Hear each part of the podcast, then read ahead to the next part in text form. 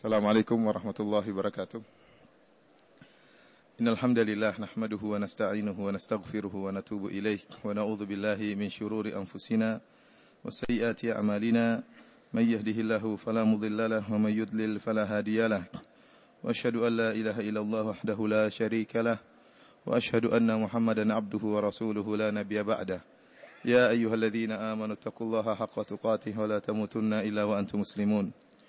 فإن أحسن الكلام كلام الله وخير الهدى هدى محمد صلى الله عليه وسلم وشر الأمور محدثاتها وكل محدثة بدعة وكل بدعة ضلالة وكل ضلالة في النار Para hadirin yang dirahmati oleh Allah Subhanahu wa taala, alhamdulillah pada malam hari ini Allah masih memberikan kita kesempatan untuk berkumpul di Masjid Nabawi dalam rangka untuk mempelajari ayat-ayat Allah Subhanahu wa taala dan kita berharap semoga kita termasuk dari orang-orang yang dipuji oleh Nabi sallallahu alaihi wasallam yang mendapatkan banyak karunia dari Allah Subhanahu wa taala.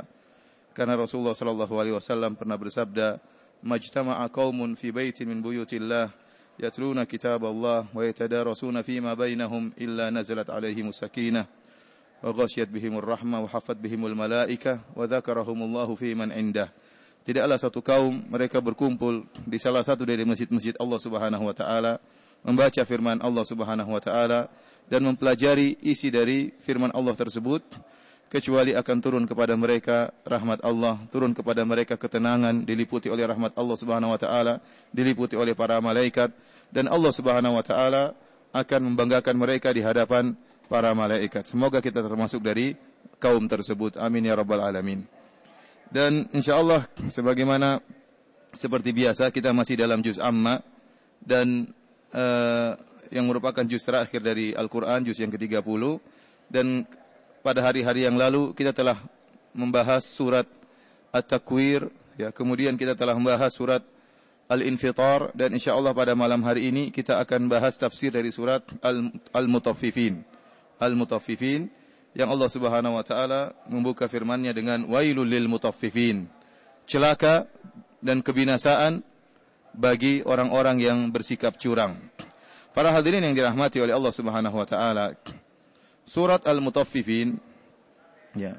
Kalau kita perhatikan isinya dibandingkan dengan surat-surat sebelumnya, maka datang dalam rangkaian yang sangat indah. Ya, surat yang sebelum-sebelumnya itu surat At-Takwir. Surat At-Takwir sebagaimana telah kita jelaskan berbicara tentang ahwal, tentang dahsyatnya hari kiamat secara detail. Bagaimana langit, bagaimana bumi, bagaimana lautan ya. Sampai Allah sebutkan secara detail ya tentang kedahsyatan hari kiamat pada surat At-Takwir. Kemudian setelah itu Allah datangkan dengan surat Al-Infitar yang telah kita jelaskan pada pertemuan kemarin. Yang dalam surat Al-Infitar Allah Subhanahu wa taala sebutkan sedikit dari dahsyatnya hari kiamat. Kemudian Allah sebutkan di akhir dari surat Allah mencela seorang manusia yang kafir kepada Allah lupa dengan nikmat Allah Subhanahu wa taala, kafir kepada hari kiamat, tidak beriman dengan hari kiamat. Kemudian di akhir dari surat Al-Infitar Allah sebutkan tentang ada golongan manusia menjadi dua, ya, bahwasanya ada yang al-abrar dan ada al-fujjar. Ada orang-orang yang baik mendapatkan kenikmatan dan ada orang-orang fajir yang mendapatkan kesengsaraan. Dan untuk surat Al-Mutaffifin Allah akan uh, menyebutkan tentang kondisi al-abrar dan secara detail bagaimana kondisi al-abrar dan juga al-fujjar bagaimana kondisi mereka secara detail pada hari akhirat kelak. Oleh karenanya kalau kita memandang urutan dari surat At-Takwir, kemudian Al-Infitar, kemudian surat Al-Mutaffifin, maka kita dapati rangkaian yang sangat indah yang menunjukkan detailnya atau dakiknya atau bagaimana uh, pengaturannya yang sangat sangat teratur ya yang diatur uh, sedemikian rupa. Dan surat Al-Mutaffifin diperselisihkan oleh para ulama tentang apakah dia surat Makkiyah atau surat Madaniyah. Kebanyakan ulama berpendapat bahwasanya surat Al-Mutaffifin adalah surat surat Madaniyah. Kenapa? Karena surat ini diturunkan berkaitan sebab nuzulnya disebutkan oleh para ahli tafsir seperti contohnya Al-Hafidh Ibnu Katsir rahimahullah, ulama besar dari mazhab Syafi'i dalam tafsirnya Tafsir Al-Qur'anul Azim dia menyebutkan bahwasanya sebab turun ayat ini yaitu tatkala Nabi Shallallahu alaihi wasallam berhijrah dari Mekah menuju kota Madinah, Nabi SAW mendapati ahlul Madinah akhbatin nasi kailan. Bahwasanya mereka sangat buruk dalam melakukan takaran timbangan. Sehingga turunlah surat Al-Mutaffifin, wailul lil mutaffifin, alladzina idza ktalu 'alan nasi yastawfun wa idza kaluhum aw wazanuhum yukhsirun.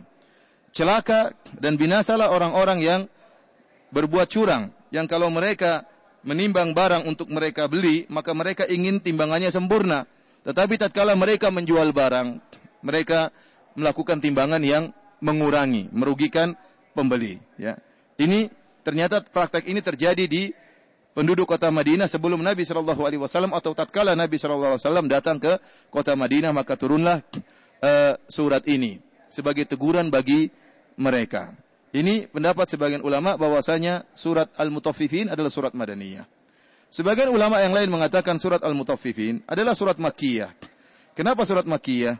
Karena kalau dilihat dari siak, dari konteks isi dari surat Al-Mutaffifin, kita dapati pembicaraannya masih terhadap orang-orang kafir Quraisy, orang-orang kafir Mekah yang mereka mengingkari hari kebangkitan, yang mereka mengingkari hari kebangkitan dan kita tahu namanya surat Makkiyah dan sering saya ulang-ulang surat Makkiyah adalah surat yang turun sebelum Nabi berhijrah ke kota Madinah dan surat Madaniyah atau ayat Madaniyah adalah ayat atau surat yang turun setelah Nabi berhijrah ke kota Madinah. Di antara ayat-ayat yang menunjukkan bahwasanya surat Al-Mutaffifin adalah surat surat Makkiyah Allah Subhanahu wa taala seperti dalam firman-Nya wa idza tutla alaihi ayatuna qala asatirul awwalin dan jika dibacakan kepada dia ayat-ayat kami, maka dia akan berkata ini adalah dongeng-dongeng orang-orang terdahulu. Dan ini ungkapan seperti ini diungkapkan oleh orang-orang kafir Quraisy di Mekah. Orang-orang kafir Quraisy di Mekah.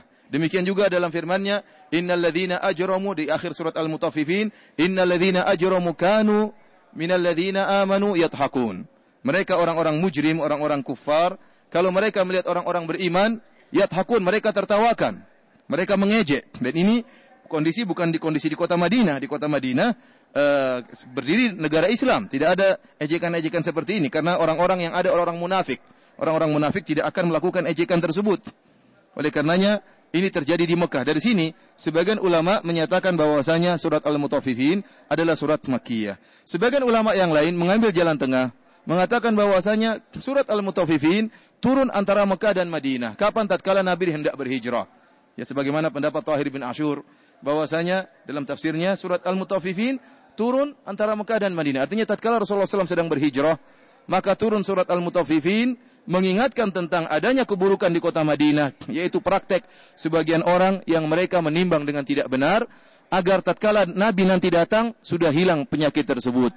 Sudah hilang penyakit tersebut sehingga disambut dengan kondisi yang baik di oleh penduduk kota Madinah. Intinya para hadirin yang dirahmati oleh Allah Subhanahu wa taala, ini hanya sekedar sebagai wawasan apakah ayat itu e, makiyah atau ayatnya adalah madaniyah tidak mempengaruhi isi daripada ayat-ayat tersebut dan tidak berkaitan dengan nasikh dan mansuh. Hanya sekedar saya ingin menyebutkan tentang pendapat para ulama.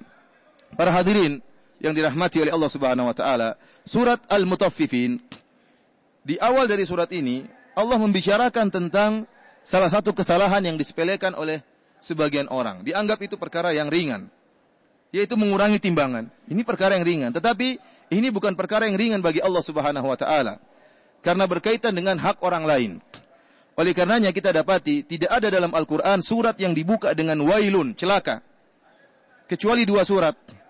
Surat wailul lil mutaffifin dan surat wailul likulli humazatin lumazah. Ya, cuma dua surat yang Allah buka dengan kalimat wail, kecelakaan, kebinasaan. Cuma surat wailul mutaffifin dan surat wailul likulli humazatil lumazah. Yang surat wailul mutaffifin berkaitan dengan ya, berkaitan dengan me melanggar hak milik orang lain dari sisi harta orang lain. Dia melakukan kecurangan dalam timbangan sehingga mengambil harta orang lain tanpa hak.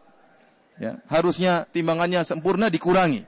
Ini celaka orang seperti ini melanggar ya harta orang lain. Yang kedua, wailul likulli humazatil lumazah, celaka dan binasa bagi orang yang mencela dan mengumpat. Ini berkaitan dengan harga diri orang lain. Dua-duanya berkaitan, satunya berkaitan dengan harta orang lain, yang satunya berkaitan dengan harga diri orang lain. Yang ini menunjukkan Perkara ini berbahaya. Ya. Oleh karenanya Nabi sallallahu alaihi wasallam tatkala haji wada, Nabi sallallahu alaihi wasallam mengatakan inna dima'akum wa amwalakum wa a'radakum haramun alaikum ka hurmati yaumikum hadha fi baladikum hadha fi yaumikum hadha. Kata Nabi sallallahu alaihi wasallam tatkala haji wada, Rasulullah SAW mengatakan, sungguhnya darah-darah kalian haram, tidak boleh diganggu.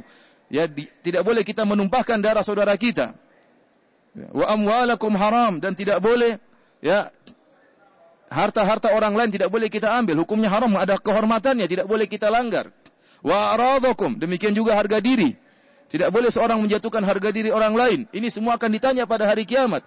Kata Nabi SAW, haramun alaikum, haram atas kalian untuk mengganggu darah orang lain, mengganggu harta orang lain, dan mengganggu harga diri orang lain. Kahormati ke yaumikum hadha. Sebagaimana kehormatannya hari ini. Fi baladikum hadha, di kota suci Mekah. Ya, ini diingatkan oleh Nabi Shallallahu Alaihi Wasallam. Oleh karenanya seorang jangan menggampangkan dosa, terutama dosa tersebut berkaitan dengan hak orang lain. Perkaranya lebih ringan, semuanya tidak ringan. Tetapi kalau dosa berkaitan dengan diri sendiri, antara dia dengan Allah Subhanahu wa taala perkaranya lebih ringan. Meskipun sama-sama berat, tapi perkaranya lebih ringan karena Allah Subhanahu wa taala adalah Ghafurur Rahim, Maha Pengampun lagi Maha Penyayang. Tetapi tatkala dosa berkaitan dengan hak orang lain, ini berbahaya. Karena dasarnya orang lain kalau di akhirat kelak akan menuntut dari kita. Tidak ada orang yang di akhirat kelak tidak ada yang mau menginfakkan amalan dia tidak ada. Semuanya mau menuntut karena semua butuh dengan amalan soleh. Semua orang butuh dengan ganjaran di akhirat. Kapan ada kesempatan untuk mengambil amalan kita, akan dia ambil. Oleh karenanya, permasalahannya, jika dosa berkaitan dengan hak orang lain, maka berbahaya. Karenanya saya katakan tadi, dalam Al-Quran tidak ada surat yang dibuka dengan kalimat wail, celaka, kecuali dua surat, wailul lil celaka bagi orang yang berbuat curang berkaitan dengan orang yang melanggar harta orang lain. Dan yang kedua, wailul likulli humazatil lumazah, Sungguh celaka dan binasa bagi orang yang uh, mencela dan mengumpat ini berkaitan dengan harga diri orang lain dan dua-duanya berbahaya. Para hadirin yang dirahmati oleh Allah Subhanahu wa taala, kita mulai tafsir dari surat uh, Al-Mutaffifin. A'udzubillahi minasyaitonir rajim. Bismillahirrahmanirrahim. Allah Subhanahu wa taala berfirman, "Wailul lil mutaffifin." Wailun ada dua pendapat di kalangan ahli, ahli tafsir. Yang pertama wailun artinya kata mereka ismun lil wadi fi jahannam atau ismul wadin fi jahannam yaitu nama sebuah lembah di neraka jahannam. Ada riwayat yang menunjukkan akan hal ini tapi sebagian ulama melemahkan riwayat tentang hal ini. Dan pendapat yang lain mengatakan wailun dikembalikan kepada uslub bahasa Arab yang artinya kecelakaan dan kebinasaan. Dan pendapat yang kedua lebih kuat dari sisi uh, bahasa dan de, bahwasanya wailun artinya kecelakaan dan kebinasaan. Dan ini lebih menakutkan orang tatkala mendengar firman Allah wailun celaka dan dia tidak tahu kecelakaan apa yang akan datang kepadanya. Tapi Allah mengatakan kecelakaan baginya dan kebinasaan baginya.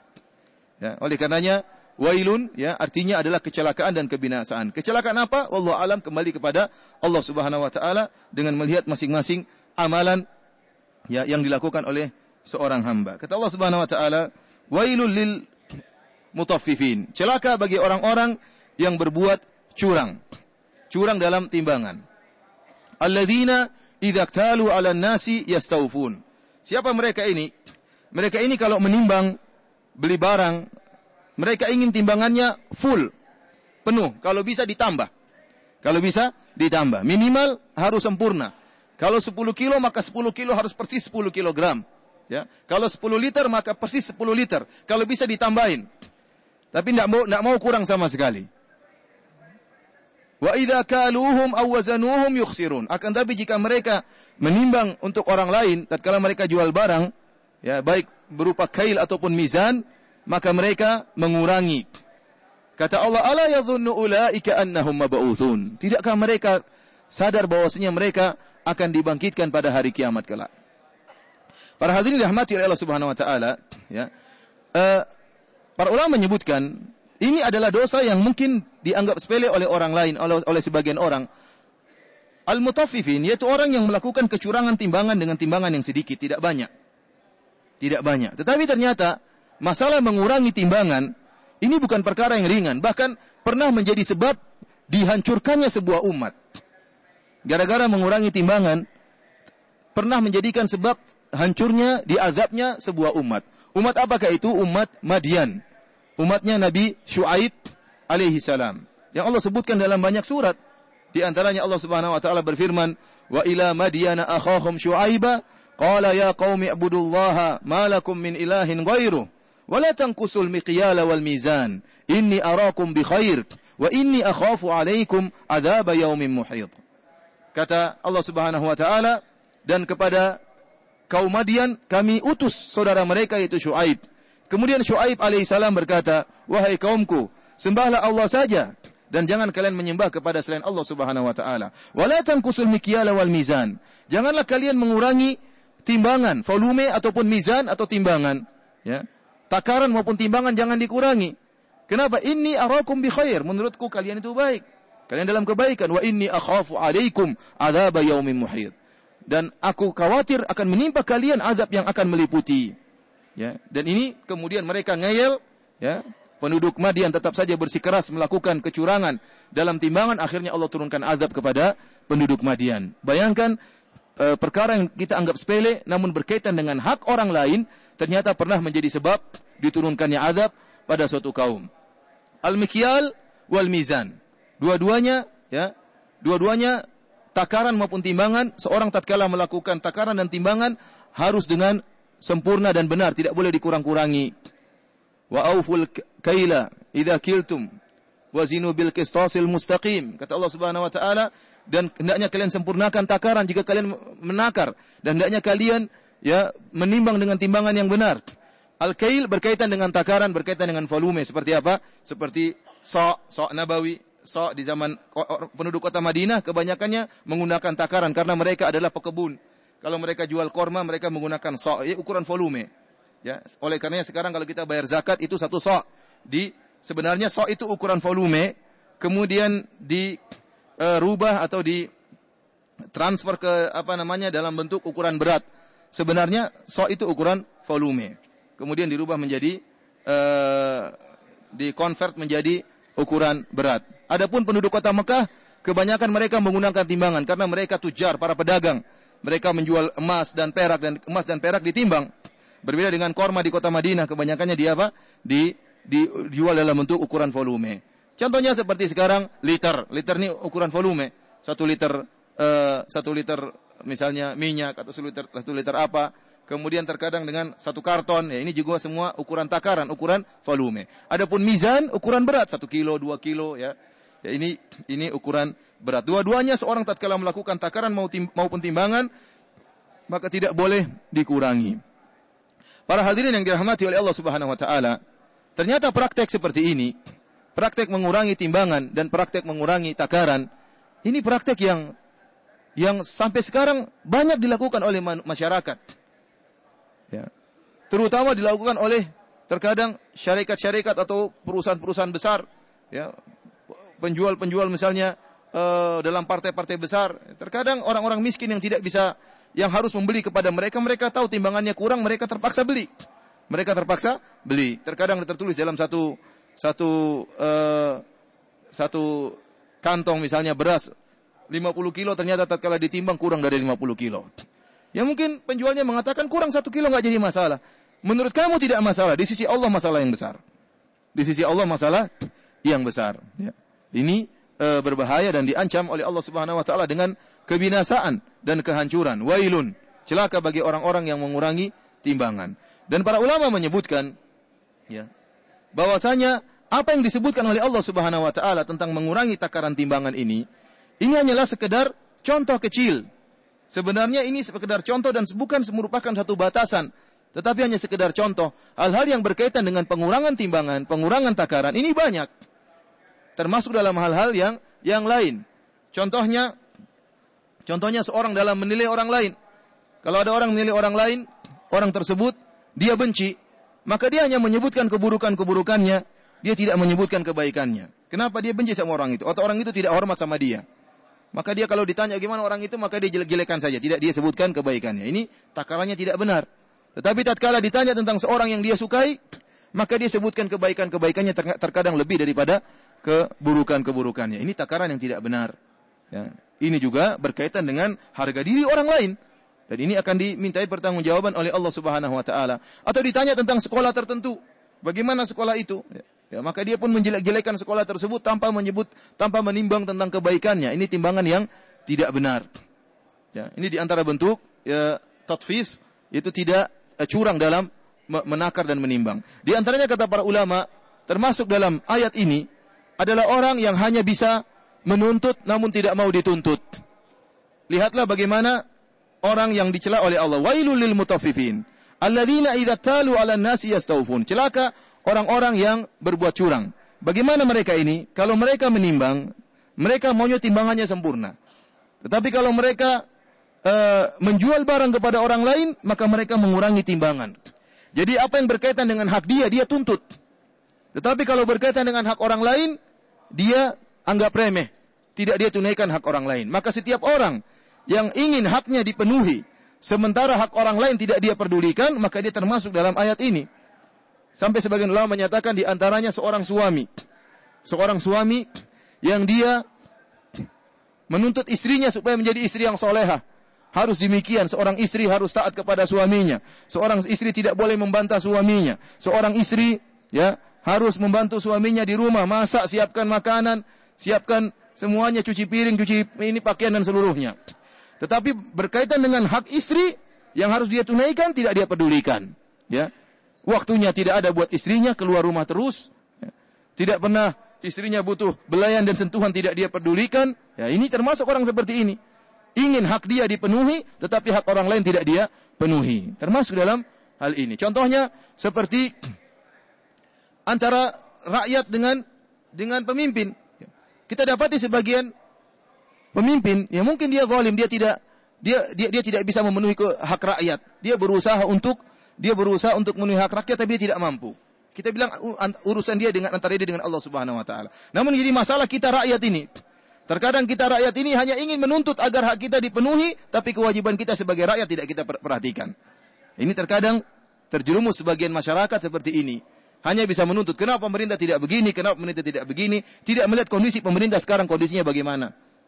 Kemudian sementara kewajiban dia sebagai rakyat ya tidak dia kerjakan. Apa-apa dilanggar, ini dilanggar, itu dilanggar. Ya, ini juga termasuk dari orang yang hanya bisa menuntut haknya namun kewajibannya tidak bisa dia tunaikan. Dia termasuk dalam firman Allah Subhanahu wa taala, "Wailul lil mutaffifin." Celaka bagi orang-orang yang berbuat curang.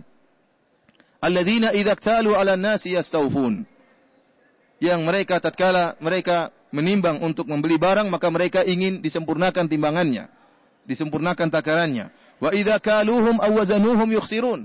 Tetapi tatkala mereka menimbang untuk orang lain atau untuk menakar untuk orang lain, yukhsirun maka mereka mengurangi. Kata Allah, "Ala yadhunnu ulaika annahum mab'utsun?" Tidakkah mereka tahu bahwasanya mereka akan dibangkitkan?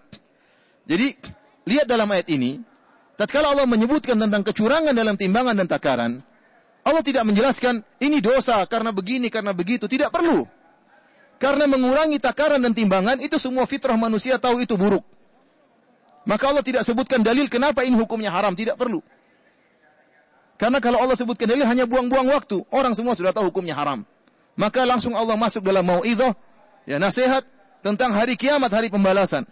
Ala yadhunnu ulaika annahum mab'utsun. Tidakkah mereka Al-mutaffifin, mereka orang-orang yang melakukan kecurangan tersebut. Tidakkah mereka tahu bahwasanya mereka akan dibangkitkan oleh Allah pada hari kiamat? Liyaumin azim, pada hari yang sangat dahsyat. Yauma yakumun nasu rabbil alamin. Hari di mana manusia akan berdiri menanti kedatangan Allah untuk melakukan persidangan. Oleh karenanya di antara kita katakan bahwasanya hari-hari kiamat namanya banyak. Nama-nama hari kiamat banyak seperti Al-Haqqah, kemudian As-Sakhah, ya banyak nama-nama hari kiamat, Yaumuddin, di antaranya Yaumul Qiyamah. Kenapa dikatakan yaumul qiyamah? Al-qiyamah artinya tegak berdiri. Di antaranya kata para ulama, sebab dikatakan hari kiamat karena pada hari tersebut di padang mahsyar manusia akan berdiri ribuan tahun menanti kedatangan Allah Subhanahu wa taala untuk lifasil qada, untuk mulai persidangan. Padahal pada hari tersebut hari yang sangat mengerikan. Ya. Bahwasanya tudun syams, matahari diturunkan oleh Allah Subhanahu wa taala sehingga jaraknya satu mil atau dua mil maka manusia dalam keadaan sangat parah dan sangat kepanasan. Sebagaimana kita ulang-ulang kondisi manusia dibangkitkan Yusyarun nasu yaumal qiyamati hufatan uratan gurlan buhman. Manusia dibangkitkan oleh Allah dalam keadaan ya telanjang bulat dalam keadaan tidak memakai alas kaki dalam keadaan belum disunat dan dalam keadaan tidak membawa apa-apa. Kata Aisyah radhiyallahu taala anha, "Ar-rijal wan nisa, alaysa yanzuru ba'dhum ila awrati ba'd?" Wahai Rasulullah, apakah laki-laki dan perempuan bukankah yang lain akan melihat aurat yang lain? Kata Nabi sallallahu alaihi wasallam, "Al-amru asyaddu min an yanzura ba'dhum ila awrati ba'd." Perkaranya sangat dahsyat sampai-sampai seorang seseorang tidak akan sempat mengurusi dan memikirkan untuk melihat aurat orang lain. Kenapa kondisinya sangat dahsyat? Bagaimana tidak matahari turun dalam jarak satu mil dan manusia dikumpulkan di atas suatu dataran yang rata, tidak ada gunung, tidak ada lembah, yaitu disebut dengan padang mahsyar. Dikumpulkan dari al-awwalin wal akhirin. Dari sejak Nabi Adam alaihissalam sampai manusia akan hidup pada hari kiamat. Dikumpulkan di satu, satu dataran. Mereka berdiri menunggu kedatangan Allah subhanahu wa ta'ala. Dalam keadaan ketakutan. Keringat mereka bercucuran. Disebutkan oleh Nabi SAW bahwasanya keringat ala qadril iman. Keringat sesuai dengan iman seorang. Orang yang imannya tinggi maka ya keringatnya cuma sedikit. Semakin parah, semakin buruk imannya, maka semakin tinggi keringatnya. Ada keringatnya turun sampai sampai ke betisnya, ada yang sampai di pahanya, ada yang sampai di apa namanya? pinggangnya, ada yang sampai yuljimuhu iljaman sampai di mulutnya, sampai di kepalanya, sampai di wajahnya. Ya, ini, ini dahsyatnya hari hari kiamat dan Allah Subhanahu wa taala membangkitkan manusia dengan bentuk yang lain, dengan dimodifikasi. Oleh karenanya meskipun manusia dalam kondisi yang sangat sulit, mereka kuat tidak mati-mati pada hari tersebut, tidak ada makanan, tidak ada minuman. Matahari jarak satu, satu mil. Hari sangat panas. Ya, kalau seandainya sekarang matahari diturunkan sedikit saja, mungkin manusia sudah binasa di atas muka bumi. Namun pada hari tersebut tidak. Mereka tegar kuat, ya, sementara kondisi sangat payah tatkala itu. Oleh karena dikatakan dengan hari kiamat karena orang-orang pada berdiri menanti kedatangan Allah Subhanahu wa taala. Ada yang mengatakan mereka menanti selama ratusan tahun. Ada yang mengatakan 40 ribu tahun. Ya, ada yang mengatakan 50 ribu tahun. Fi yaumin kana miqdaruhu khamsina alfa sanah. Pada hari di mana ukurannya 50 ribu tahun. Satu hari ukurannya 50 ribu, 50 ribu tahun yaitu di padang mahsyar. Itu di padang mahsyar. Sampai manusia pun berkumpul. Datang menemui Nabi Adam alaihissalam. Wahai Adam, anta abul bashar. Engkau adalah ya pemimpin atau apa namanya uh, adalah uh, uh, bapaknya seluruh manusia. Tidakkah kau melihat bagaimana kondisi kami? Berilah syafaat bagi kami di sisi Allah Subhanahu wa taala. Ada mengatakan nafsi-nafsi. Masing-masing urusannya masing-masing. Allah telah murka pada hari ini dan Allah tidak pernah murka sebelumnya seperti hari ini kata Nabi Adam alaihissalam. Idhabu ila ghairi, pergilah kepada yang lainnya. Sampai mereka pergi Nabi Ibrahim, Nabi yang lainnya, Nabi yang semuanya menolak, tidak ada yang berani berbicara di hadapan Allah Subhanahu wa taala. Sampai akhirnya mereka menemui Nabi Muhammad sallallahu alaihi wasallam. Hari tersebut adalah hari para manusia berdiri menanti kedatangan Allah Subhanahu wa taala. Oleh karena dikatakan dengan hari kiamat. Allah mengatakan, "Ala yadhunnu ulaika annahum mab'utsun?" Tidakkah mereka menyadari bahwasanya mereka yang melakukan kecurangan tersebut akan dibangkitkan oleh Allah Subhanahu wa taala? Dan kalau dibangkitkan akan ditanya perbuatan mereka ini. Liyaumin azim dibangkitkan pada hari yang sangat dahsyat, yauma yaqumun nasu li rabbil alamin. Hari di mana manusia akan tegak berdiri ya dalam waktu yang lama dan panjang menanti kedatangan Allah Subhanahu wa taala. Kemudian Allah Subhanahu wa taala berfirman, "Kalla inna kitabal fujjari lafi sijjin." Kalla dalam Al-Qur'an sering datang kalimat kalla dan sebagaimana dijelaskan oleh para a'immah di antaranya Imam Al-Qurtubi rahimahullah dalam tafsirnya, kalla terkadang artinya kalimat zajar warada, yaitu kalimat yang mengingkari kalimat sebelumnya, didatangkan untuk mengingkari makna yang datang sebelumnya. Atau persangkaan yang salah sebelumnya. Terkadang kalla artinya haqqan, untuk penekanan, benar. Tatkala ada kalimat sebelumnya tidak diingkari. Dalam ayat ini, sebagaimana pilihan Al-Imam Ibn Kathir rahimahullah, kalla di sini artinya haqqan. Sungguh benar-benar artinya, bukan bukan sekali-sekali tidak sebagaimana terkadang kita tafsirkan kalimat kalla. Jadi terkadang artinya sungguh benar, terkadang artinya sekali-sekali tidak. Namun dalam ayat ini kalla artinya haqqan.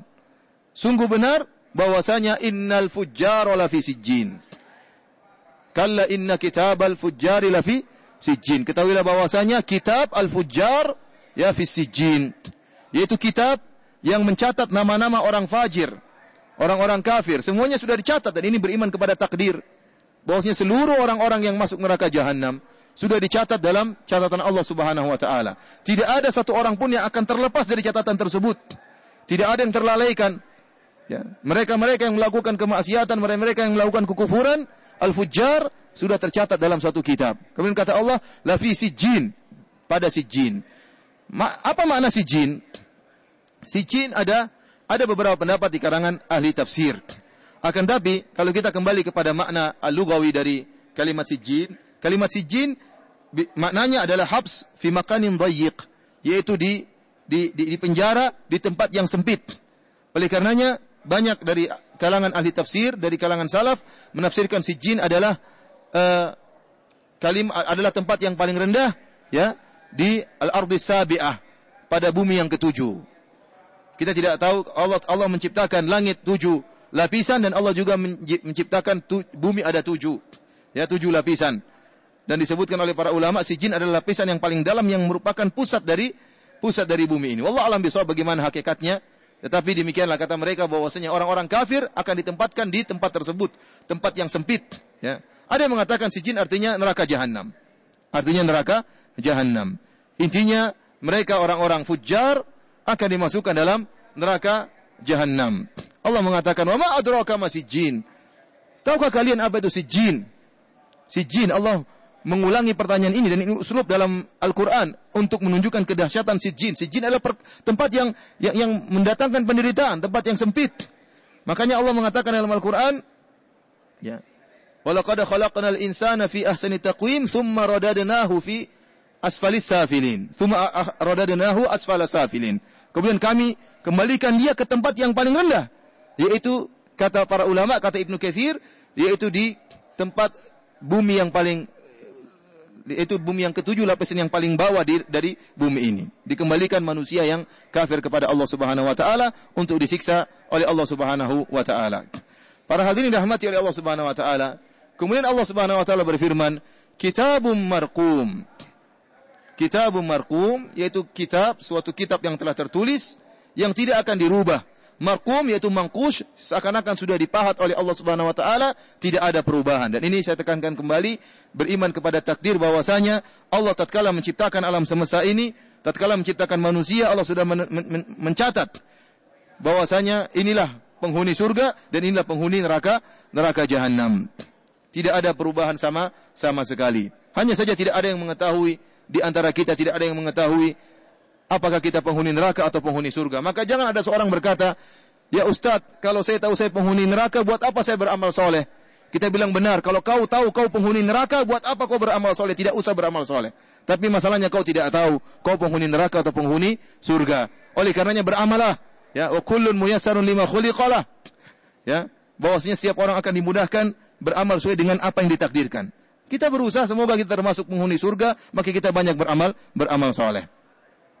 Kemudian kata Allah Subhanahu wa taala, "Wailul lil mukadzibin." Para hadirin yang dirahmati oleh Allah Subhanahu wa taala,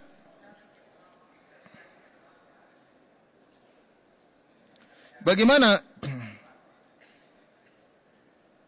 orang-orang ini, orang-orang fujar, kata Allah Subhanahu wa taala, "Wailu yauma idzil mukadzibin."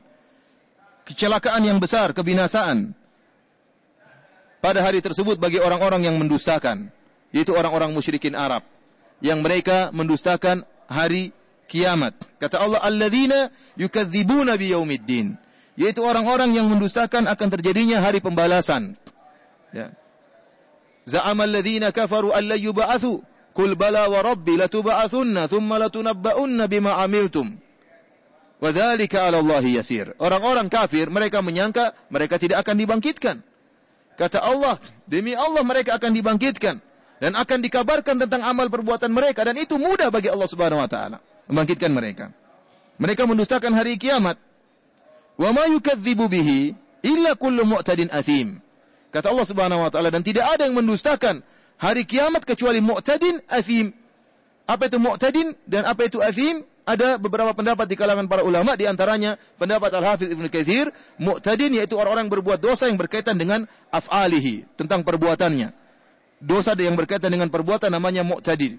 Seperti dia minum khamar atau dia membunuh orang lain atau dia ya apa namanya berzina ini berkaitan dengan berkaitan dengan perbuatannya. Adapun asim adalah dosa-dosa yang berkaitan dengan akwalnya, tentang perkataannya. Dia berdusta, idza wa'ada akhlafa jika dia berjanji dia menyelisihi wa idza haddatsa kadzaba ya jika dia uh, berbicara dia dusta ini asim. Ini pendapat. Pendapat yang lain menyatakan mu'tadin yaitu berkaitan dengan menzolimi orang lain. Dan asim adalah dosa yang berkaitan dengan diri sendiri. Mu'tadin dia berbuat dosa ya berkaitan dengan orang lain, dia menzolimi orang lain, mengambil harta orang lain tanpa hak, men, apa namanya menipu orang lain, ya. Kemudian uh, menjatuhkan harkat dan martabat orang lain, menuduh orang lain dengan tuduhan yang tidak-tidak, ya. Subhanallah, saya saya bagaimana bayangkan nasib orang kalau orang yang mengurangi timbangan sedikit saja berkaitan dengan sebagian orang, Allah ancam dengan kebinasaan dan kesengsaraan dan kehancuran, bagaimana dengan orang yang mengambil harta orang miskin, harta rakyat? Bagaimana dengan orang yang melakukan kezaliman? Bayangkan orang yang melakukan korupsi, misalnya membuat jalan. Dia korupsi satu senti. Kemudian akhirnya jalan tersebut rusak setelah beberapa tahun. Sehingga banyak orang yang tersiksa karena naik mobil di atas jalan tersebut. Bolong-bolong dan macam-macamnya. Berapa banyak dosa yang akan dia pikul pada hari kiamat, hari kiamat kelak. Oleh karenanya, di antara orang yang akan dimuliakan oleh Allah pada hari kiamat, imamun adil. Imam yang adil. Yang dia benar-benar adil, bisa menjalankan kewajibannya di hadapan masyarakat, maka pahala dia sangat banyak. Imam kalau adil, pemimpin kalau adil, maka banyak orang yang akan mendapatkan manfaat dia dan dia akan dimuliakan oleh pada oleh, oleh Allah pada hari kiamat. Tatkala hari dibangkitkan, tatkala matahari jaraknya satu mil. Namun jika dia berbuat korupsi atau dia melanggar, mengambil harta orang miskin, maka betapa banyak orang akan menuntut dia pada hari kiamat kelak. Kalau hanya mengambil timbangan sedikit, celaka dia di akhirat, bagaimana dengan imam seperti ini? pemimpin, bupati atau kemudian jangankan bupati, camat atau lurah yang memiliki sebagian anak buah atau sebagian bawahan. Nah, ini perkara yang sangat yang sangat mengerikan. Allah mengatakan, "Wa ma yukadzibu bihi illa kullu mu'tadin azim." Tidak ada yang mendustakan hari kiamat kecuali orang seperti ini yang nekat berbuat kezaliman kepada orang lain dan dia juga tidak ragu-ragu untuk bermaksiat berkaitan dengan dirinya. Tidak ragu-ragu untuk melakukan hal yang haram, tidak ragu-ragu untuk uh, memandang hal-hal yang haram, tidak ragu-ragu untuk melakukan hal yang haram. Ya mungkin dia apa namanya memakan hal-hal yang haram, memandang hal-hal yang haram. Bagi dia tidak masalah. Kenapa dia tidak beriman dengan hari akhirat? Dia tidak merasa bahwasanya dia akan dibangkitkan, akan diminta pertanggungjawaban oleh Allah Subhanahu wa taala. Ini dalil para ikhwan yang dirahmati oleh Allah Subhanahu wa taala bahwasanya keimanan terhadap hari kiamat merupakan perkara yang paling membuat orang tidak bermaksiat. Dan kalau ada orang berani melakukan kemaksiatan menunjukkan imannya kepada hari akhirat kurang. Oleh karenanya bohong kalau ada yang mengatakan saya beriman dengan hari kiamat baru dia suka bermaksiat. Maksiatnya rajin. Sementara dia mengatakan saya beriman pada hari kiamat. Ini bohong. Kalau dia beriman bahwasanya dia akan dibangkitkan oleh Allah dengan keimanan yang jazim, keimanan yang kuat, keimanan yang kokoh, maka dia akan takut melakukan kemaksiatan. Atau jika dia melakukan kemaksiatan, dia segera bertobat kepada Allah Subhanahu wa taala. Tapi kalau dia enak saja bergibah ria, enak saja menjatuhkan harta orang menjatuhkan harkat dan martabat orang lain, enak saja menzalimi orang lain, enak saja merendahkan orang lain tanpa ragu-ragu, maka ini keyakinan dia terhadap hari kiamat, keyakinan yang sangat lemah. Dia dusta dalam pengakuannya tersebut. Kemudian kata Allah Subhanahu wa taala, "Idza tutla alaihi ayatuna qala asatirul awwalin." Orang ini yang mendustakan hari kiamat, orang kafir, orang-orang kafir Mekah ini, kafir Quraisy, kalau dibacakan kepada dia ayat-ayat Allah Subhanahu wa taala Al-Qur'an, qala asatirul awwalin, dia berkata ini hanyalah dongeng-dongeng orang-orang terdahulu. Dan inilah perkataan orang kafir Quraisy. Iktatabaha ya kata mereka Nabi sallallahu alaihi wasallam hanya buat-buat saja ini apa namanya asatirul awwalin Hanyalah asar tirul awalin bukan bukan dari Allah Subhanahu wa taala, hanya dongeng-dongeng yang disusun oleh oleh Nabi oleh Muhammad sallallahu alaihi wasallam. Tumla alaihi bukrata wa asiyya wa asila bahwasanya hanya di di di apa diimla kepada dia. Hanya ada yang mendiktekan kepada Nabi Muhammad sallallahu alaihi wasallam tentang dongeng-dongeng ini. Ini tidak benar. Isi Al-Qur'an bukanlah dongeng. Isi Al-Qur'an benar-benar peringatan. Ya. Oleh karenanya kalau kita lihat isi Al-Qur'an isinya ya, macam-macam isinya baik dari sisi hukum, Ya, dari sisi cerita ada juga kisah. Kemudian ada peringatan-peringatan tentang hari akhirat, tentang hari kiamat, tentang iman kepada malaikat, tentang iman kepada Allah Subhanahu wa taala. tentang muamalah, tentang akhlak, ya, bagaimana komprehensifnya Al-Qur'an dan ini bukan dongeng. Dongeng tidak seperti ini. Kemudian kata Allah Subhanahu wa taala, "Kalla bal rana ala qulubihim ma kanu yaksibun." Kalla untuk kali ini kalla artinya kalimat rada wa zajar. Sekali-sekali tidak. Kenapa? Karena ada kalimat sebelumnya yang ingin dibantah oleh Allah untuk diingkari. Mereka menyangka tidak ada hari kiamat, kata Allah, kalla, sekali-sekali tidak. Akan ada hari kiamat. Akan ada hari kiamat. Kalau kalla yang pertama tadi artinya hakon, sekarang tidak kalimat sekarang artinya sekali-sekali tidak bahwasanya pasti akan terjadi hari kiamat. Bal rana ala qulubihim ma kanu yaksibun.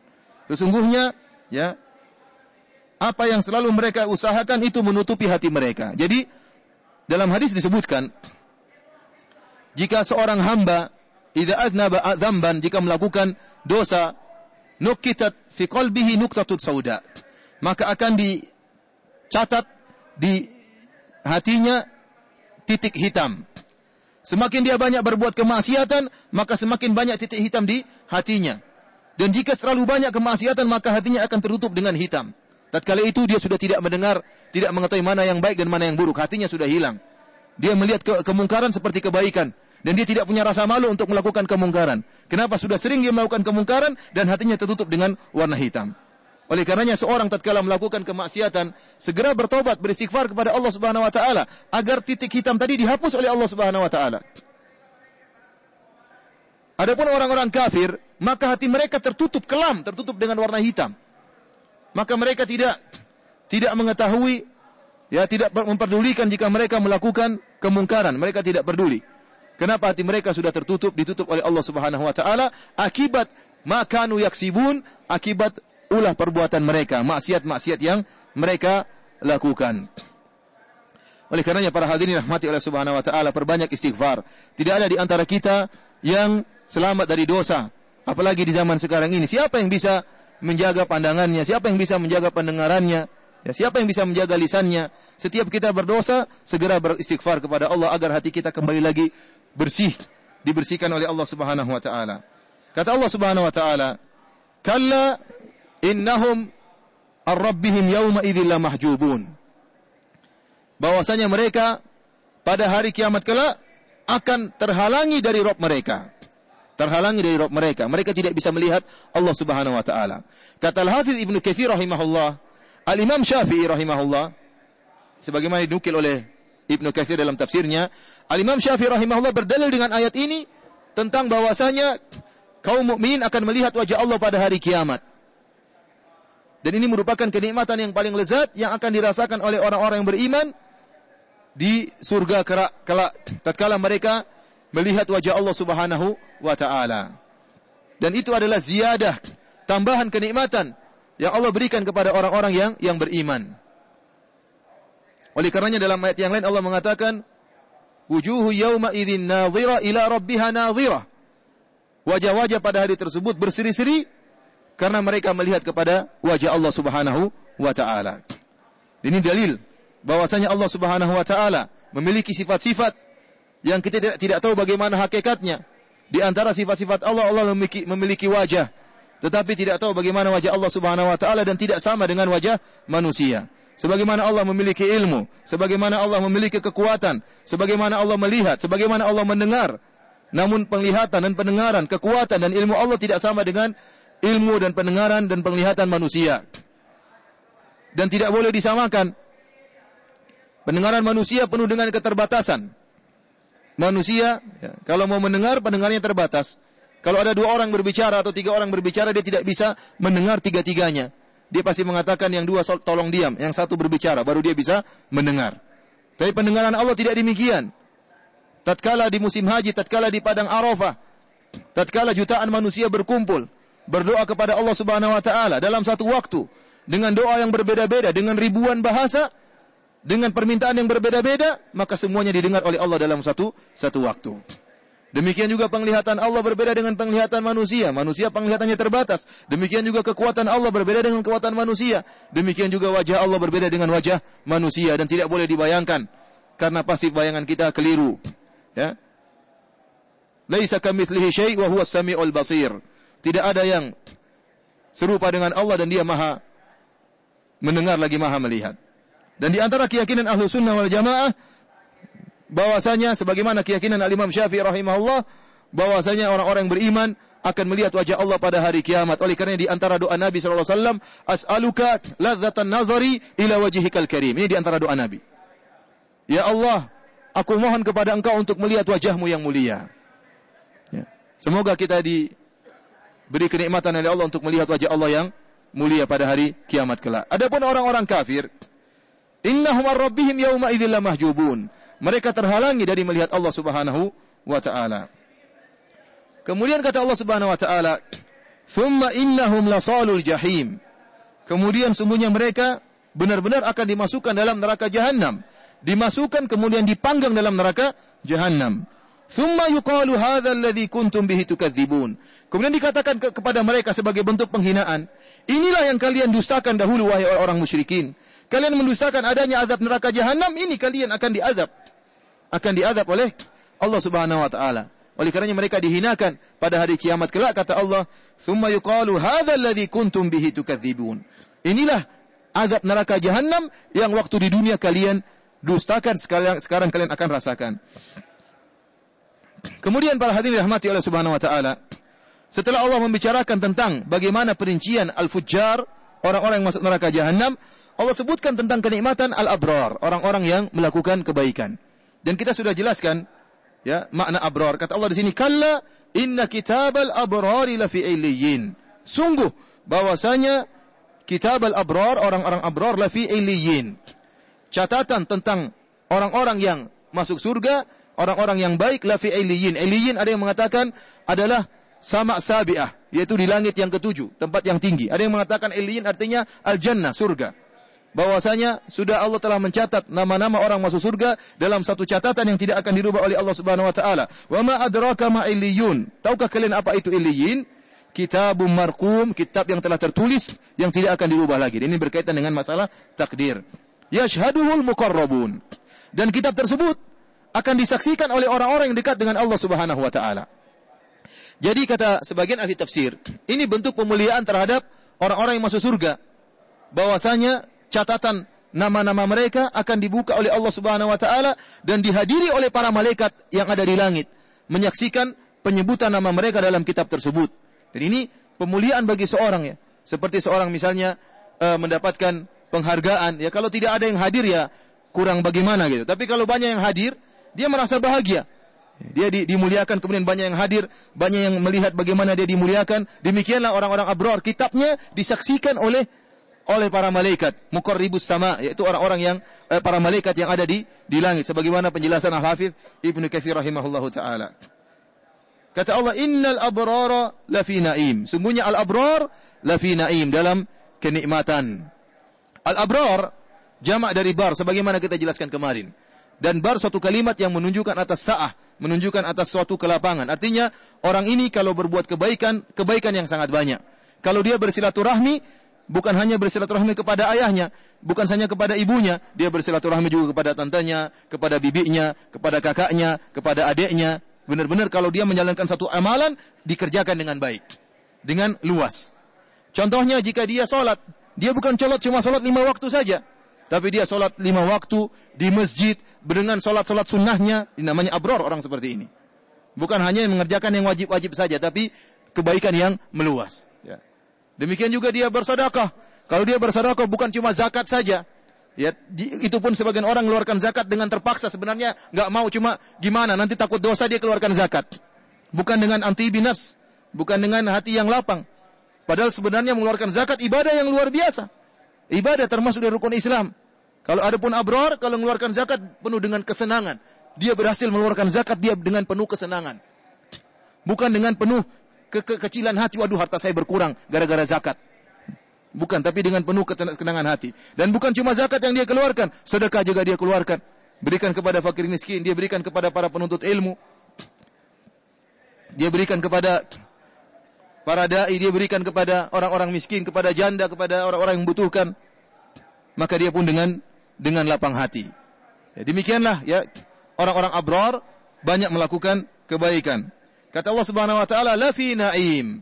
Sungguh mereka dalam kenikmatan. Dan kenikmatan di sini ya yang dimaksud adalah kenikmatan surga. Ya, kita tahu bagaimana kenikmatan-kenikmatan yang luar biasa yang Allah sebutkan, yang Allah siapkan bagi para penghuni surga. Dalam hadis qudsi kata Allah Subhanahu wa taala, "A'dadtu li ibadiyas salihin ma la 'ainun ra'at wa la udhunun sami'at wa la khatara 'ala qalbi bashar." Aku siapkan bagi hamba-hambaku yang saleh di surga kenikmatan yang tidak pernah dilihat oleh pandangan mereka. Kenikmatan yang tidak pernah terdengar oleh telinga mereka, bahkan tidak pernah terbetik oleh hati-hati mereka. Oleh karenanya, apa saja kenikmatan yang kita hayalkan di surga tidak akan sama. Tidak akan sama dan pasti berbeda. Kalau Allah bersebutkan tentang bidadari, kemudian kita mulai menghayal tentang cantiknya bidadari, pasti keliru. Pasti yang kita hayalkan lebih jelek daripada bidadari asli di surga. Pasti salah. Karena tidak pernah terbetik dalam hati manusia. Kemampuan kita menghayal adalah sesuai dengan apa yang pernah kita lihat. Kita hanya bisa menghayal wanita tercantik yang pernah kita lihat di atas muka bumi ini. Lebih dari itu tidak bisa kita menghayal. Adapun bidadari di surga jauh daripada apa yang kita hayalkan. Kata Allah, "Alal araiki yanzurun." Mereka berada di atas dipan-dipan dalam kondisi memandang. Al-araik jamak dari arika. Dan dia bukan sekedar dipan tapi dipan yang khusus, yaitu dipan-dipan yang dihiasi. Seperti kalau ada tempat tidur yang disiapkan untuk pengantin baru, bagaimana tempat tidur tersebut? Ya, tempat tidur yang dihiasi, dikasih apa namanya? sutur murkhah, ya dikasih apa namanya? tirai-tirai yang apa namanya? menutup, kemudian diberikan perhiasan-perhiasan, diberikan wangi-wangian yang indah. Demikianlah para penghuni surga. Mereka berada di atas dipan-dipan yang di, di, dihiasi oleh Allah Subhanahu wa taala dalam keadaan santai, dalam keadaan memandang. Para ahli tafsir menyebutkan apa yang dipandang oleh mereka dalam keadaan mereka rileks di atas dipan-dipan mereka, kemudian mereka memandang. Ada yang mereka ada yang mengatakan mereka memandang nikmat-nikmat yang luar biasa yang mereka merasakan. Banyak terlalu banyak nikmat yang mereka pandang. Takjub dengan nikmat-nikmat tersebut. Takjub dengan nikmat-nikmat tersebut. Seorang saja di dunia ini kalau baru di baru beli mobil baru, mungkin dia lihat mobilnya terus dilap-lap terus. Padahal mobil-mobil apa? Mobil murahan. Cuma karena dia sudah ngumpulin duit lama, dia beli mobil baru, dia sayang sekali. Dia pandang terus mobil tersebut. Begitu sayangnya dia kepada mobil tersebut. Bagaimana nikmat di surga? Bagaimana kalau dia ketemu bidadari, pandangnya kayak apa? Yang kata Ibnu Abbas radhiyallahu taala anhu bahwasanya, ya inna rajula min ahli jannah la yu'aniku al-haura. Seorang laki di surga bisa memeluk bidadarinya 70 tahun peluk tidak rasa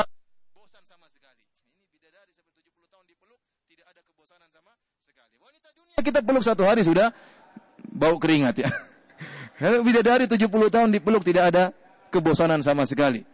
La yamallu minha, tidak ada kebosanan. Wala tamallu minhu. Dan sang wanita juga tidak bosan kepada sang lelaki. Oleh karenanya mereka memandang kenikmatan-kenikmatan yang Allah berikan luar biasa. Di surga kelak. Kenikmatan tersebut tidak bisa kita bayangkan sekarang. Pasti salah bayangan kita.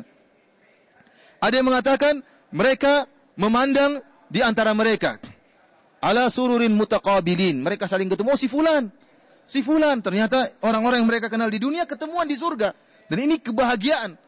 Antum bayangkan antum udah pisah dengan teman lama, tahu-tahu ketemu di pengajian, bahagia. Ketemu dengan saudara bahagia. Ini kebahagiaan yang Allah berikan kepada penghuni surga. Di antaranya ketemu teman-teman di dunia, ternyata di surga ketemuan. Mutaqabil saling berhadapan-hadapan, saling memandang di antara mereka. Nikmat yang luar biasa Allah berikan kepada penghuni surga. Ada yang mengatakan yang turun memandang kepada penghuni neraka jahanam. Sebagian dalam surat Sofat dalam surat uh, Al-A'raf ya terjadi dialog antara penghuni surga dengan penghuni neraka jahanam. Mereka melihat bagaimana penghuni neraka jahanam disiksa sehingga mereka merasakan kenikmatan luar biasa. Alhamdulillah Allah menyelamatkan kami dari siksaan luar biasa kepada penghuni neraka jahanam. Ada yang mengatakan mereka di atas dipan-dipan sambil memandang Allah Subhanahu wa taala, wajah Allah Subhanahu wa taala. Mana yang benar di antara tafsiran tersebut? Sebagian ulama mengatakan semuanya benar ya karena di antara il, dalam ilmu tafsir jika maf'ul bih objeknya dihapuskan maka memberi faedah keumuman. Allah mengatakan alal araiki yang turun. Mereka di atas dipan-dipan yang dihiasi memandang. Memandang apa? Apanya tidak disebutkan oleh Allah, maka memberi faedah keumuman. Yaitu memandang suatu hal yang ke kelezatan yang membahagiakan mereka. Apakah memandang saudara-saudara mereka yang mereka temu, e, bertemu di surga kelak, teman-teman mereka di dunia mereka ketemu di surga kelak apakah memandang wajah Allah Subhanahu wa taala ataukah memandang nikmat-nikmat yang sedang mereka rasakan ataukah memandang azab neraka jahanam yang membuat mereka bersyukur kepada Allah diselamatkan dari azab tersebut memberikan faedah keumuman Kata Allah, ta'rifu fi wujuhihim nadratan na'im. Kamu dapat mengetahui dari wajah mereka kesenangan yang mereka rasakan penuh kenikmatan. Orang yang gembira nampak dari wajahnya. Dan wajah para penghuni surga berseri-seri. Kenapa? Karena kegembiraan yang mereka rasakan. Dan ini bisa dilihat kata Allah subhanahu wa ta'ala. Yusqawna min rahiqim makhtum. Dan mereka diberi minum dari khamr yang murni. Yusqawna min rahiq. Rahiq, sebagaimana perkataan para salaf, adalah salah satu jenis dari jenis-jenis khamr. Kita di dunia diharamkan minum khamr. Tetapi di akhirat kita diberikan khamr oleh Allah Subhanahu wa taala. Oleh karena Nabi SAW mengatakan, ya man yashrabha fi dunya lam yashrabha fil akhirah. Barang siapa yang minum khamr di dunia dia tidak akan minum di akhirat. Barang siapa man istajala syai'an uqiba bihirmani. Barang siapa yang bersegera ingin mendapatkan hal-hal yang tidak boleh dilakukan dia akan dihalangi, diharamkan di akhirat kelak. Contohnya, lelaki tidak boleh memakai pakaian sutra. Ya. Rasulullah SAW mengatakan, man, man labisal harira fid dunya, lam yalbasu fil akhirah. Barang siapa yang memakai pakaian sutra bagi lelaki, dia tidak akan pakai di di akhirat kelak. Wa man syaribal khamra fid dunya, lam yashrabha fil akhirah. Barang siapa yang minum khamr di dunia, dia tidak akan minum khamr di akhirat. Wa man syariba fi aniyatil dhahabi wal fiddah, barang siapa yang minum dari bejana yang terbuat dari emas dan perak, maka dia tidak akan minum dari bejana emas dan perak di akhirat kelak. Kenapa? Libasu ahlil jannah wa syarabu ahlil jannah wa aniyatu ahlil jannah. Kata Nabi SAW, karena sutra adalah pakaian penghuni surga, khamar adalah minuman penghuni surga, dan emas dan perak adalah bejananya penghuni surga. Barang siapa yang segera sekarang tidak dapat di akhirat. Dan khamar di dunia tidak sama dengan khamar di akhirat. Ya. Khamar di akhirat tidak menimbulkan pening, ya, tidak menimbulkan sakit perut, ya. Baunya tidak tidak baunya harum di surga tidak seperti di dunia baunya tidak enak. Oleh karenanya Allah siapkan khamr dengan berbagai macamnya. Bahkan Allah mengatakan anharun min khamrin ladzatil lisyaribin. Allah siapkan sungai-sungai di surga, sungai-sungai khamr. Bayangkan. Ya, bukan cuma ada apa namanya? Uh, gentong khamr, bukan, sungai khamr. Sungai mengalir. Bukan satu sungai, anhar. Berbagai macam sungai. Isinya khamar. Seorang bisa berenang dalam khamar tersebut. Bisa minum khamar sepuas-puasnya. Dan tidak akan mabuk dan tidak akan merasa sakit. Karena waktu sudah eh, ini, insya Allah besok kita lanjutkan tentang masalah surat Al-Mutafifin yang masih masih panjang. Mudah-mudahan Allah memberikan kita umur dan berikan kita kesempatan untuk bisa kita lanjutkan esok hari. Kalau ada yang bertanya saya persilakan.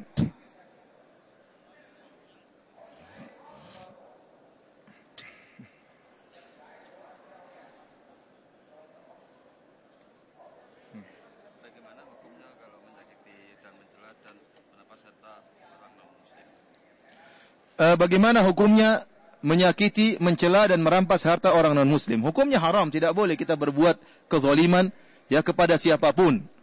Jangankan kepada orang non muslim, kepada hewan pun tidak boleh.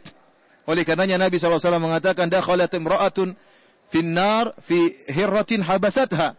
Ada seorang wanita yang masuk neraka jahanam gara-gara seekor kucing yang dia kekang, tidak dibiarkan cari makan sendiri dan dia tidak juga kasih makan. Akhirnya apa? Mati kucing tersebut, akhirnya wanita ini masuk masuk neraka jahanam. Tidak boleh kita menzalimi. Orang-orang kafir kalau tidak berbuat zalim kepada kita maka tidak boleh kita balas dengan kezaliman. La yanhakumullahu 'anil ladzina lam yuqatilukum fid din wa lam yukhrijukum min diyarikum an tabarruhum wa tuqsitu ilaihim. Innallaha yuhibbul muqsitin. Allah tidak melarang kalian untuk berbuat kebaikan dan berbuat adil kepada orang-orang kafir yang tidak memerangi kalian dan tidak berbuat uh, tidak mengusir kalian dari rumah-rumah kalian. Sungguhnya Allah Allah mencintai orang-orang berbuat adil. Oleh karenanya jika seorang mendolimi orang-orang kafir, mengambil hartanya, maka dia akan akan dihisap oleh Allah pada hari kiamat. Tidak boleh. Ya, dan Islam mencintai keadilan. Bagaimana kemudian orang kafir tersebut bisa suka dengan Islam, sementara orang Islam, orang Islam ternyata berbuat kezaliman. Oleh karenanya sungguh sedih tatkala saya baca pernyataan sebagian orang-orang kafir, kasus yang baru-baru terjadi, seorang artis masuk masuk dalam murtad ya. Ma, apa namanya? Karena mengikuti syahwatnya, dia kemudian murtad. Ya. Ya, semoga Allah mengembalikan dia kepada Islam ya. Saya baca perkataan sebagian orang kafir dibilang lebih baik masuk agama kita daripada orang-orang muslim yang korupsi, yang ini, yang anu, yang ini. Ya, ini subhanallah, menyedihkan kita. dapati ada ya ada orang-orang muslim menamakan diri mereka sebagai dai kemudian mereka menunjukkan hal-hal yang haram di hadapan orang-orang kafir oleh karenanya kita menunjukkan akhlak yang mulia menunjukkan bagaimana Islam adalah berakhlak mulia bukankah nenek moyang kita dahulu masuk Islam gara-gara ya para pedagang yang yang adil para pedagang yang baik orang-orang yang datang baik dari Arab maupun dari India yang mereka berdakwah di tanah air kita dengan akhlak dan mulia sehingga akhirnya banyak masuk Islam, bukan sebaliknya. Orang-orang menjauh dari Islam gara-gara nampak tuh itu dai tapi korupsi, itu dai tapi begini, itu dai tapi uh, punya kasus sama perempuan. Ini bikin seperti apa ini? Ya, sehingga jadi bahan olok-olokan agama kita. Meskipun mereka lebih parah. Kalau kita mau kembali tentang masalah apa namanya bagaimana pastor-pastor mereka, bagaimana pendeta-pendeta mereka, sungguh sangat parah. Tetapi kan yang nampak di tanah air kita, karena kita negara Islam, kaum muslimin, maka yang nampak adalah keburukan-keburukan para para dai. Tapi kalau kita menelaah ke negara-negara kafir, akan kita dapati bagaimana buruknya pastor-pastor mereka, dan buruknya pendeta-pendeta mereka, dan negara mereka penuh dengan kemaksiatan, penuh dengan kriminal yang luar biasa, yang yang yang, yang sangat berbahaya di tidak ada ketenangan dan tidak ada ketentraman. Kalau kita lihat bagaimana seperti Arab Saudi penuh dengan ketenteraman, penuh dengan ketenangan, keamanan yang luar biasa anugerah dari Allah Subhanahu wa taala. Oleh karenanya tidak boleh seorang merampas harta orang kafir kecuali orang kafir tersebut adalah kafir harbi. Kafir harbi adalah kafir yang sedang berperang. Jadi orang kafir ada bermacam-macam, ada empat macam. Ada kafir harbi, ada namanya kafir zimmi, ada kafir musta'min. Kafir tidak semuanya eh, kita perangi. Yang yang kita boleh tumpahkan darahnya dan boleh kita rampas hartanya adalah kafir harbi, kafir yang sedang berperang dengan kita. Dalam peperangan kita boleh bunuh dia dan kita boleh ambil hartanya. Kalau tidak dia akan bunuh kita. Dalam kondisi yang lain seperti kafir zimmi, kemudian kafir musta'min, kafir mu'ahad, ya. Ini jenis-jenis kafir yang lain yang ada perjanjian damai dengan negara Islam yang dia masuk dengan pengamanan dari negara Islam dengan adanya visa dari pemerintah kita misalnya, ya. Atau kafir yang tinggal di daerah kaum muslimin sehingga membayar apa namanya jizyah membayar upeti, ya ini semua tidak boleh dibunuh dan tidak boleh diambil hartanya. Yang boleh hanyalah orang-orang kafir yang sedang berperang. Oleh karenanya merupakan kesesatan sebagian kelompok-kelompok yang memiliki bayat-bayat khusus seperti di tanah air kita, ya, yang mereka merasa bahwasanya orang-orang di luar dari bayat dari jemaah mereka hartanya halal. Dan ini saya bicara langsung dengan pengakuan dari sebagian mereka, sebagian mereka yang punya jemaah seperti uh, apa namanya, seperti Islam jamaah, ya yang tatkala mereka pergi ke tempat yang lain mereka membeli barang atau makan kue mereka terkadang makan lima kata mereka saya cuma makan tiga sehingga yang dibayar cuma tiga. Karena mereka tidak meyakini harta tersebut adalah harta yang uh, atau mereka yakini boleh diambil karena bukan bukan orang Islam yang tidak membayar imam mereka. Kata keyakinan keyakinan seperti ini keyakinan yang sesat seperti ini. Ya Orang-orang kafir asli saja tidak boleh. Nabi SAW saja berinteraksi dengan orang-orang Yahudi. Nabi melakukan perdagangan dengan orang Yahudi. Bahkan Nabi meninggal dunia dalam kondisi punya rohan, punya uh, punya hutang uh, apa namanya berupa gadai terhadap orang seorang Yahudi. Lantas bagaimana kita gara-gara orang tidak membaiat dengan imam kita, imamnya entah di mana sekarang, imamnya siapa juga, ilmunya kayak apa, bahlul apa pinter, kemudian harus harus baiat sama imamnya, kalau tidak baiat bukan orang Islam, ini ajaran dari mana seperti ini? Ini ajaran dari mana seperti ini adalah ajaran sesat dan menyesatkan. Meskipun banyak di tanah air kita. Sungguh menyedihkan. Ada lagi bertanya?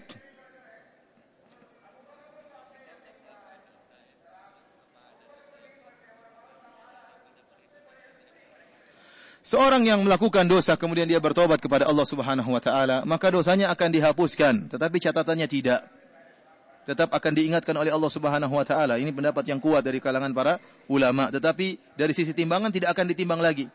Jadi sebelum adanya penimbangan adanya mul hisab, seorang akan dihadapkan oleh Allah Subhanahu wa taala. Dan Allah mengatakan pada hari sekian, waktu sekian kau melakukan demikian demikian.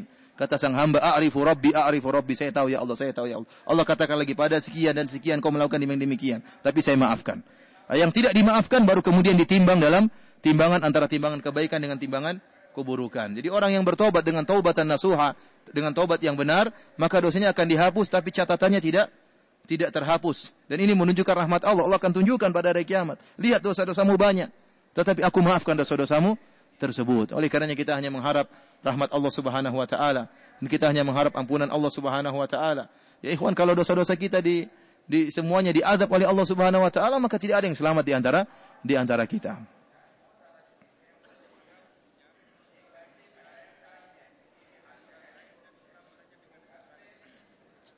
Kita dicurangi oleh orang lain kecurangan yang sama. Fa in aqabtum fa aqibu bimithli ma uqibtum bih. Jika kalian ingin membalas maka balaslah sesuai dengan apa yang dilakukan kepada kalian. Wala in sabartum fa huwa khairul lisabirin. Jika kalian bersabar maka lebih baik. Oleh karena kalau ada orang berbuat misalnya memaki kita, mengatakan kamu asuh ya. Asuh atau apa bahasa bahasa bahasa kerennya apa? Anjing ya. Bahasa anunya asuh ya. Kamu anjing. Maka kita bilang kamu juga anjing, boleh. Dalam bahasa, dalam Islam boleh. Jangan kita bilang kamu anjing gila. Ah, ini tidak boleh. Arti tambahan berarti. tidak boleh. Kamu anjing saya anjing. Kalau kamu anjing, bapakmu anjing bukan kuja kamu. Ah, ini tidak boleh seperti ini. Ini tidak boleh. Kalau dia bilang kita anjing, maka kita jawab juga sebagaimana dia. Tapi lebih baik kita bersabar. Kita kita kan ingin mengambil pahala dia di akhirat. Ingin atau tidak? Kalau kita bilang anjing selesai urusan, tidak dapat apa-apa di akhirat, rugi kita. Mending kita sabar diam, dibilang anjing, dibilang babi, dibilang sapi, biarin aja. Di akhirat nanti kita ngambil apa namanya ganjaran dia, pahala dia. Kita butuh di akhirat. Ya kita butuh di akhirat.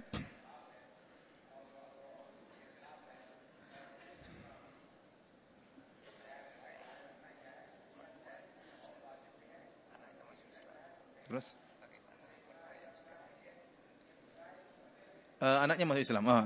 Jadi uh, mertuanya masih meninggal dalam keadaan kafir. Jadi uh, punya keluarga, keluarga yang meninggal dalam keadaan kafir, anaknya masuk Islam ya. Kalau orang tua kita meninggal dalam keadaan kafir ya, maka sudah tidak bisa kita doakan dia. Allah melarang hal ini. Allah melarang. Oleh karenanya tatkala Nabi yang sangat mencintai Abu Talib. Abu Talib yang senantiasa membela Nabi. Bahkan rela mati untuk membela keponakannya. Tapi dia tidak masuk Islam.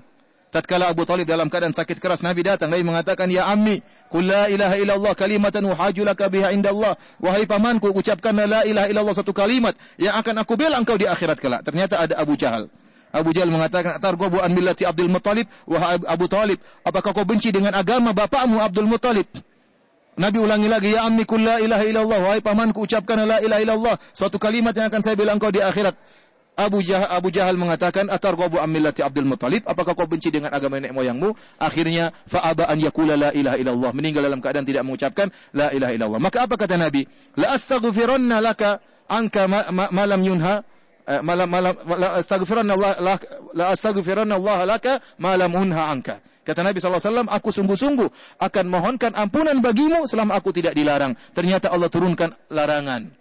Allah mengatakan, ما كان للنبي والذين آمنوا أن يستغفروا للمشركين ولو كانوا أولي قربى من بعد ما تبين لهم أنهم أصحاب الجحيم tidak pantas bagi seorang nabi dan orang-orang yang beriman untuk memintakan ampunan bagi orang-orang musyrikin meskipun adalah karib kerabat mereka maka tidak boleh seorang kemudian tahu ayahnya meninggal dalam keadaan Nasrani, ayahnya meninggal dalam keadaan Yahudi, ayahnya meninggal dalam keadaan agama Hindu atau agama Buddha, kemudian dia mengatakan ya Allah, ya rahmatilah ayahku, ampunilah ayahku tidak boleh dilarang oleh Allah Subhanahu wa taala. Meskipun kita sayang sama dia, tetapi orang yang musyrik adalah orang yang dihinakan oleh Allah Subhanahu wa taala.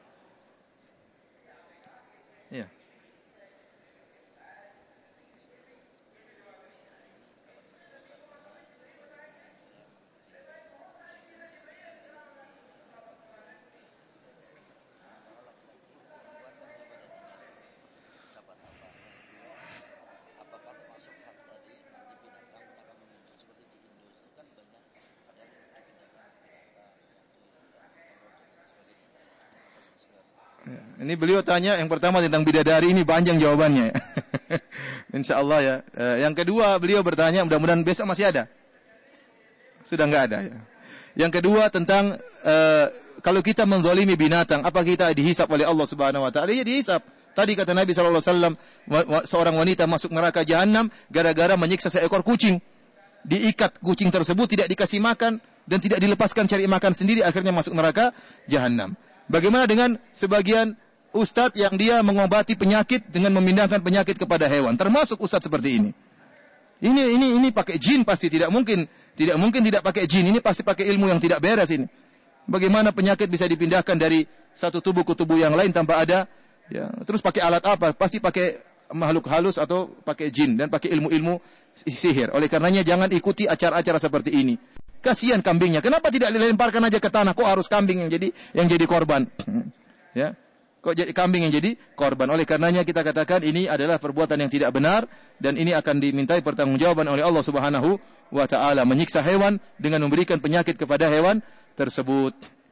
Allah taala bisawab insyaallah sampai di sini saja besok akan kita lanjutkan dari tafsir surat Al-Mutaffifin dan surat berikutnya insyaallah biidznillah taala wabillahi taufik. Assalamualaikum warahmatullahi wabarakatuh.